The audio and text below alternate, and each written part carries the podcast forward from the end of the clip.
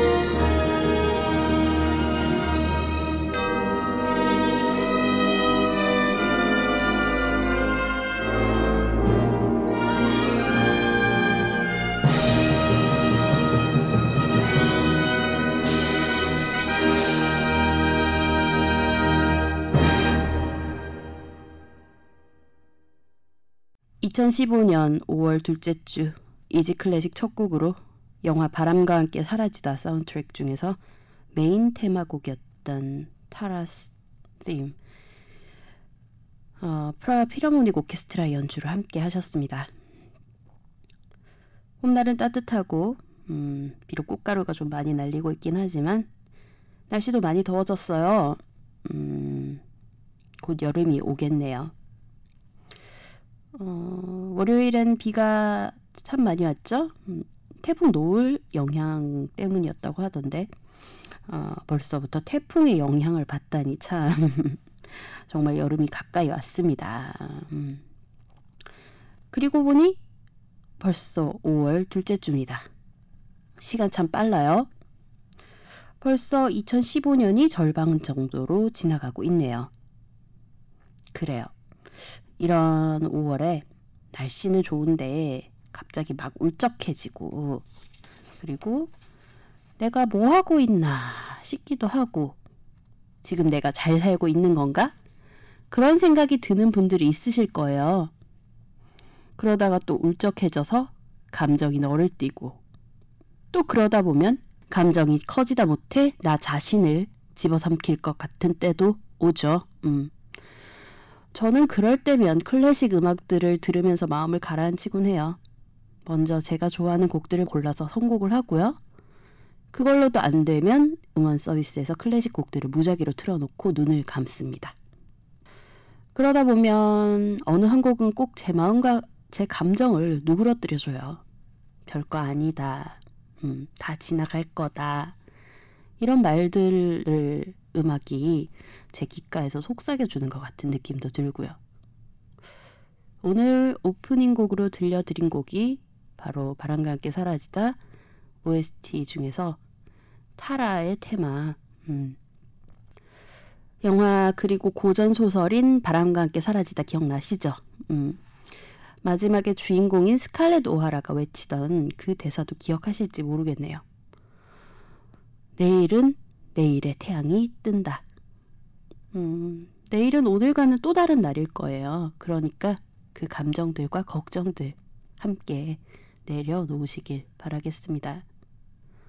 어, 전하는 말씀 듣고 올게요. 잠시만요.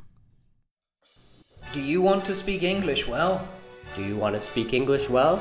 Do you want to speak English well? Do you want to speak English well? Do you want to speak English well? 영어로 외국인과 잘 대화하고 싶으신가요? 클랭에듀 러닝 센터를 찾아주세요. 원어민 선생님과 소규모 그룹 수업, 수동적으로 듣는 수업이 아니라 능동적으로 참여하는 수업, 내 영어 레벨과 내 일정에 맞춰 맞춤형 수업을 진행하실 수 있습니다. 하루에 두 번 있는 무료 영어 워크샵, 일주일에 한 번 영작 과제 첨삭, 한 달에 한 번씩 학원 밖에서 강사분들과의 모임 참여로 자연스럽게 영어 실력을 향상시키세요. 분당 서현역 AK플라자 분당 구청 방향 다이소 건물 5층으로 찾아오시기 바랍니다. 문의 전화는 031-8017-9505 전화 주세요.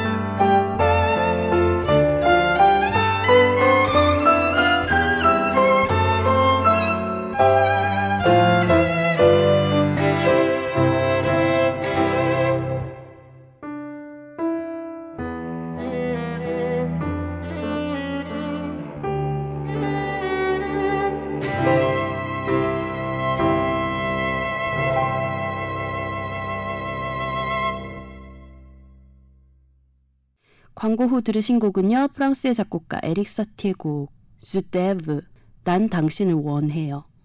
뉴에이지 그룹 어쿠스틱 카페 연주로 함께 하셨습니다. 이지 클래식 들으실 수 있는 방법 알려드릴게요. 안드로이드 휴대전화 사용하시는 분들은 구글 플레이 스토어에서 팟빵, 쥐약, 나침박 어플리케이션 다운받아서 이지 클래식 검색하시면 들으실 수 있고요. 아이폰 사용하시는 분들은 앱스토어에서 팟캐스트, 팟빵, 나침박 어플리케이션 다운받아서 이지 클래식 검색하시면 들으실 수 있습니다. PC에서 접속하시는 분들은 팟빵 사이트에서 이지 클래식 검색하시면 되고요. 방송에 대한 질문, 건의사항, 광고 문의를 비롯한 문의들은 모두 메일로 보내주세요. easyclassicmusic 골뱅이 gmail.com e a s y c l a s s i c m u s i c 골뱅이 g m a i l c o m 방송 업로드 공지 및 Easy Classic의 새로운 소식들 만나보실 수 있는 트위터 계정은 Easy 언더바 Classic이고요. 페이스북 페이지는 페이스북 검색창에서 한글로 Easy Classic 검색하시면 됩니다.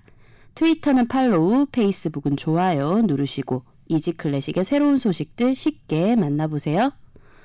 아이튠즈 팟캐스트와 지약, 나침박 어플리케이션에서는 간단한 선곡표 바로 확인하실 수 있습니다. 팟빵 어플리케이션에서는 선곡표 지원이 되지 않아요. 그래서 선곡표 궁금해하시는 분들을 위해 블로그에 자세한 선곡표 올려드리고 있어요. 선곡표가 궁금하신 분들은 인터넷 주소창에 easyclassicm.blogspot.kr 입력하시고 찾아오시면 됩니다. 많은 관심과 참여 그리고 문의 부탁드릴게요. 오늘 Easy Classic은 20세기 최고의 피아니스트 블라디미르 호로비츠와 함께하는 시간 준비해봤어요. 호로비츠의 연주 듣고 본격적인 이야기 시작해 볼게요. 쇼팽 에튀드 G 플랫 장조 작품 번호 10-5 흑건 비바체 슈만의 트로이메라이 두 곡 이어서 듣고 돌아오겠습니다.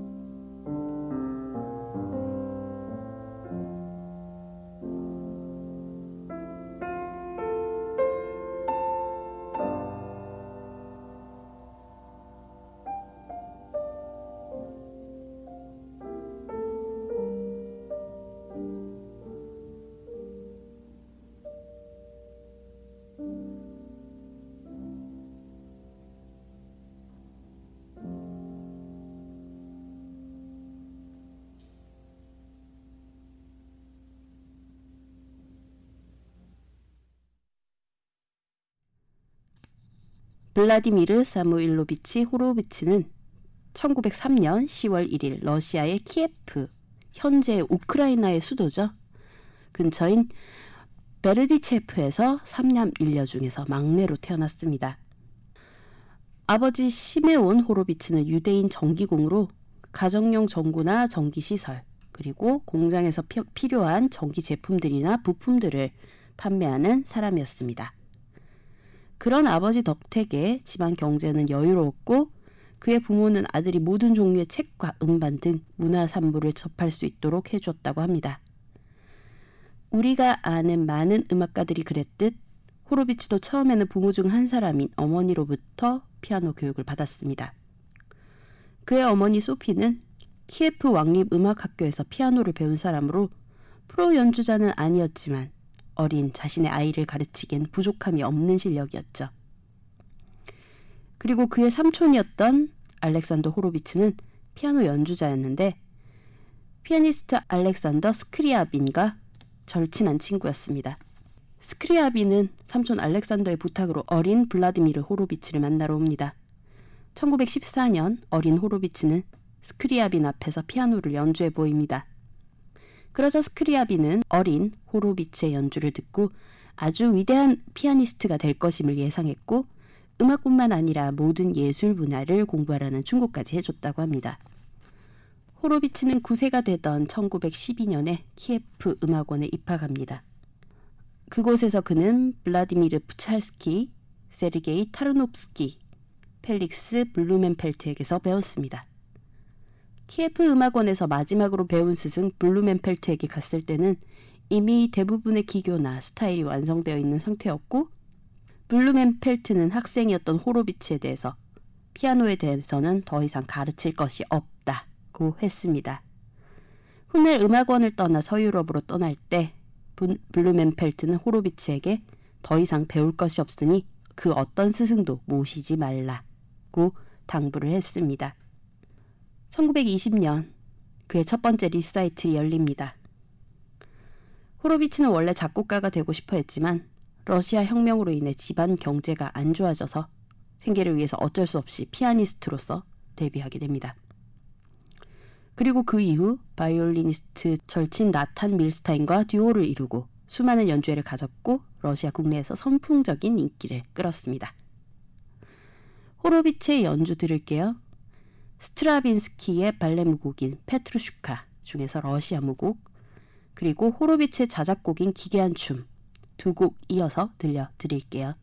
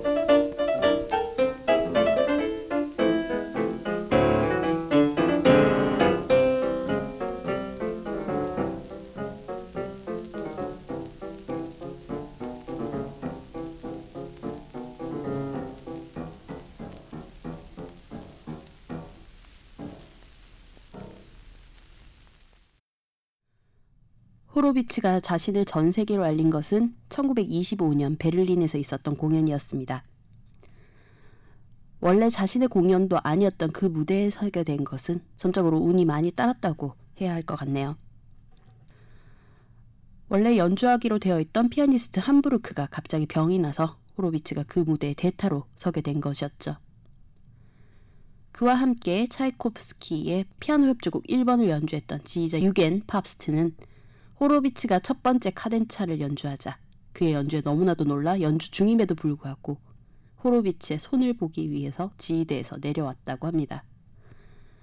이 베를린 연주의 이후 그는 파리, 런던, 그리고 뉴욕에서 데뷔 무대를 갔습니다. 1928년 1월 12일 미국의 카네기홀 데뷔 무대 호로비츠는 차이콥스키 피아노 협주곡 제1번을 지휘자 토마스 비천과 함께 멋지게 연주해냅니다. 이날 연주에서 호로비츠는 비천과 템포에 대해서 이견을 가지고 있었는데 그는 그의 주장대로 엄청나게 빠른 템포로 연주해서 청중들을 열광하게 만들었습니다. 평단의 반응은 극과 극이었습니다. 거칠고 표면적이고 종종 예술적이지 못했다는 평을 하는 매체가 있는가 하면 뉴욕타임즈의 올린 다우스 기자는 이날 연주를 감상한 후 마지막 파트에서 엄청난 테크닉으로 몰아친 호로비츠의 연주에 대해서 토네이도와 같은 감정을 만들어냈다고 논평을 했다고 하니 당시 호로비츠의 연주가 얼마나 센세이션을 불러일으켰는지 가히 짐작할 수 있을 것 같습니다. 미국 데뷔 후에는 우상이었던 작곡가 세르게이 라흐마니노프 그리고 훗날 그의 장인이 되는 아르투로 토스카니니와 같은 사람들을 만나게 되면서 호로비츠의 음악은 한층 더 성숙해집니다. 이미 라흐마니노프 편에서 언급해 드린 적이 있는 라흐마니노프 피아노 협주곡 3번과 관련된 에피소드는 너무나 유명하죠. 이 라흐마니노프 피아노 협주곡 3번은 호로비츠의 주요 레퍼토리로 꼽히는 곡 중 하나입니다. 1933년 호로비츠는 당대 최고의 지휘자 중 하나인 아르투로 토스카니니와 베토벤 피아노 협주곡 전곡을 연주하게 되는데 이 일이 계기가 되어 토스카니니의 딸 완다는 호로비츠와 결혼을 하게 되고 토스카니니는 결국 호로비츠를 사위로 맞아들이게 됩니다. 장인인 토스카니니의 완벽주의에 영향을 받은 호로비츠는 1936년부터 3년간 외부 활동을 일절 하지 않습니다. 이 시기 자신의 연주를 갈고 닦으며 완벽한 연주를 위해 노력했던 것으로 보입니다. 이후 40년대에는 장인과 함께 수많은 연주회를 했고 녹음 또한 함께 합니다. 그리고 1944년에는 미국 시민권을 얻고요.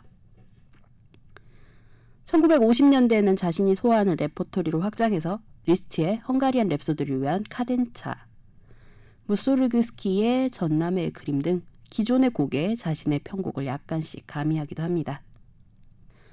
1953년 1월 조지 셀이 이끄는 뉴욕 필하모닉과 차이코프스키 피아노 협주곡 1번을 연주했고 2월에 개인 리사이틀을 가진 후 호로비츠는 12년간 대외적인 음악 활동을 중지합니다. 호로비츠의 대표 레퍼토리인 라흐마니노프 피아노 협주곡 3번 준비했습니다. 1악장 알레그로 마논 탄토 유진 오먼디가 지휘하는 뉴욕 피라모닉 오케스트라와 협연한 버전으로 들려드릴게요.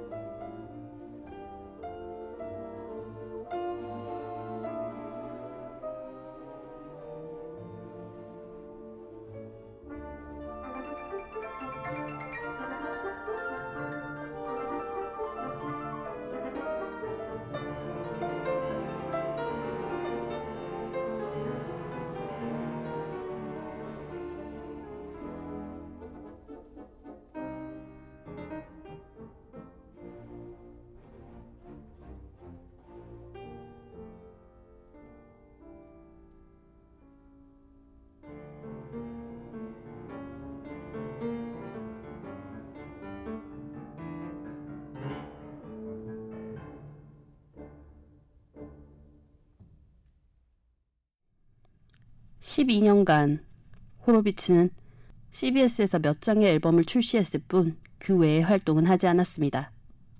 하지만 1965년 5월 9일 카네기 홀에서 공백을 깨는 연주회를 갖게 됩니다. 당시 호로비츠는 최고의 피아니스트였고 그 인기도 엄청나서 표를 사기 위해 관객들이 이틀 전부터 줄을 섰다고 합니다. 카네기 홀 안에의 맵표소부터 카네기 홀 블록을 한 바퀴 도는 것도 모자라 다음 블록까지 줄이 길게 이어졌다고 해요. 호로비츠는 사람들이 그렇게 긴 줄을 서 표를 사려고 기다린다는 소식을 듣고 관객들을 위해서 커피와 도넛을 무료로 제공하도록 푸드트럭을 보냈다고 합니다. 어쨌든 그날의 연주회가 성공적이었던 것은 당연한 얘기입니다. 완벽한 테크닉과 깊이 있는 곡의 해석, 표현력, 피아니스트로서 갈 때까지가 거의 입신의 경지에 이른 연주. 관객들은 열광했습니다. 이후 발매하는 앨범들도 엄청났습니다. 슈만의 크라이슬레리아나, 스카를라티의 피아노 소나타, 쇼팽의 마주르카와 발라드 등 그의 연주와 음반들은 수많은 피아니스트들을 좌절하게 만들었고 수많은 음악 팬들을 황홀하게 만들었습니다. 활발한 활동을 펼치던 호로비츠는 1969년부터 74년까지 또 다른 공백기를 갔습니다. 그리고 그 공백기 이후 복귀야에서는 이미 경제에 이른 것도 모자라 또다시 향상된 표현력을 보여줍니다. 피아노 단상을 지휘자보다 높, 높게 올려 오케스트라를 압도하는 사운드를 만들려고 하는 등 70세가 넘어서도 여전히 진화하는 살아있는 피아니스트임을 보여주기 위해 노력했습니다. 그리고 1978년 그는 자신의 미국 데뷔 50주년을 기념하는 연주회를 가집니다. 유진 오몬디와 라흐마니노프 피아노 협주곡 3번을 연주했고요. 1983년 우울증 치료제 과다 복용으로 일본에서의 공연을 망친 호로비츠는 또다시 잠깐의 휴식기를 갖습니다. 그리고 얼마 지나지 않아 세 번째이자 그의 마지막 재기에 성공합니다. 이후 85년부터 2년간은 미국과 유럽 그리고 고향인 러시아까지 방문하여 연주회를 열었고 마지막 낭만주의자라는 찬사를 받기도 합니다. 말년에 그는 모차르트 음악에 집중하기도 했는데요. 1989년 카를로 마리아 줄리니와 라스칼라 오케스트라가 함께한 모차르트 피아노 협주곡 23번을 녹음한 것이 마지막 레코딩이 되었습니다. 마지막 녹음을 마친 지 일주일 뒤였던 1989년 11월 5일 그는 머레이 페라이어 부부와의 저녁 약속을 앞두고 집에서 심장마비로 사망합니다. 그의 나이 86세였습니다. 그리고 그의 유해는 이탈리아 밀라노의 토스카니니 가족 무덤에 안장되었습니다. 플라디미르 호르비츠의 연주 한 곡 들을게요. 생상스 죽음의 우도 함께 하시겠습니다.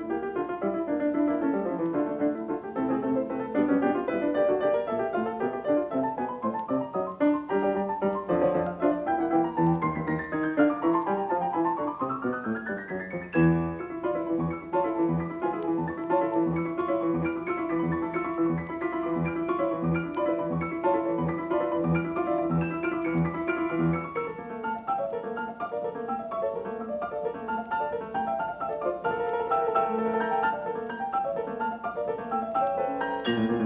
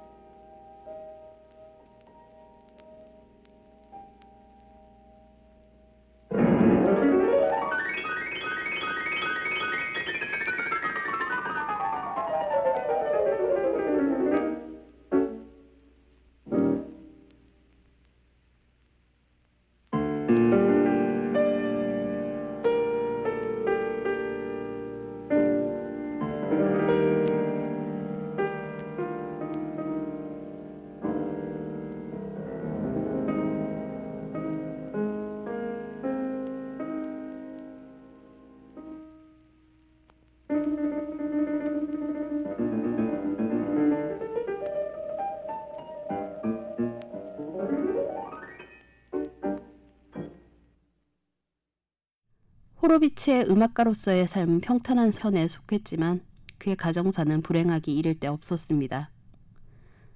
러시아 혁명 때 징병되어 죽은 큰형 제이콥, 도박과 정신불안으로 요양원에 수용되어 있다가 자살한 작은형 조지. 재능이 뛰어났지만 막내 블라디미르의 그늘 때문에 자신을 희생해야 했던 누나 제나. 맹장 수술 후유증으로 갑자기 세상을 떠난 어머니. 그리고 아들을 보기 위해 출국해서 서유럽으로 떠났다가 러시아로 돌아온 후 체포되어 수용소에서 세상을 떠난 아버지 시메온. 호로비츠와 와, 아내 완다 사이에서 허락된 유일한 자식. 하지만 약물 중독으로 감화원, 치료원, 정신병원 등 여러 시설을 드나들다가 자살로 생을 마감한 외동딸 소니아 토스카닌 호로비츠. 그리고 사회에서 질병으로 여기는 성적 정체성으로 인해 고통받았던 호로비츠 그 자신. 매주 우리가 만나는 위대한 음악가들의 일생을 보면 그들의 예술성이 극대화될 수밖에 없는 인생에서의 어두운 면들이 있는데 호로비츠 또한 그랬던 것 같습니다. 오늘 마지막 곡으로 베토벤 피아노 협주곡 5번 이플랫 장조 작품 번호 73 황제 중에서 1악장 알레그로 준비했어요. 프리츠 라이너의 지휘, 피아니스트 블라디미르 호로비츠, RCA 빅터 심포니 오케스트라의 연주로 들려드리면서 인사드릴게요. 평안한 한주 보내세요.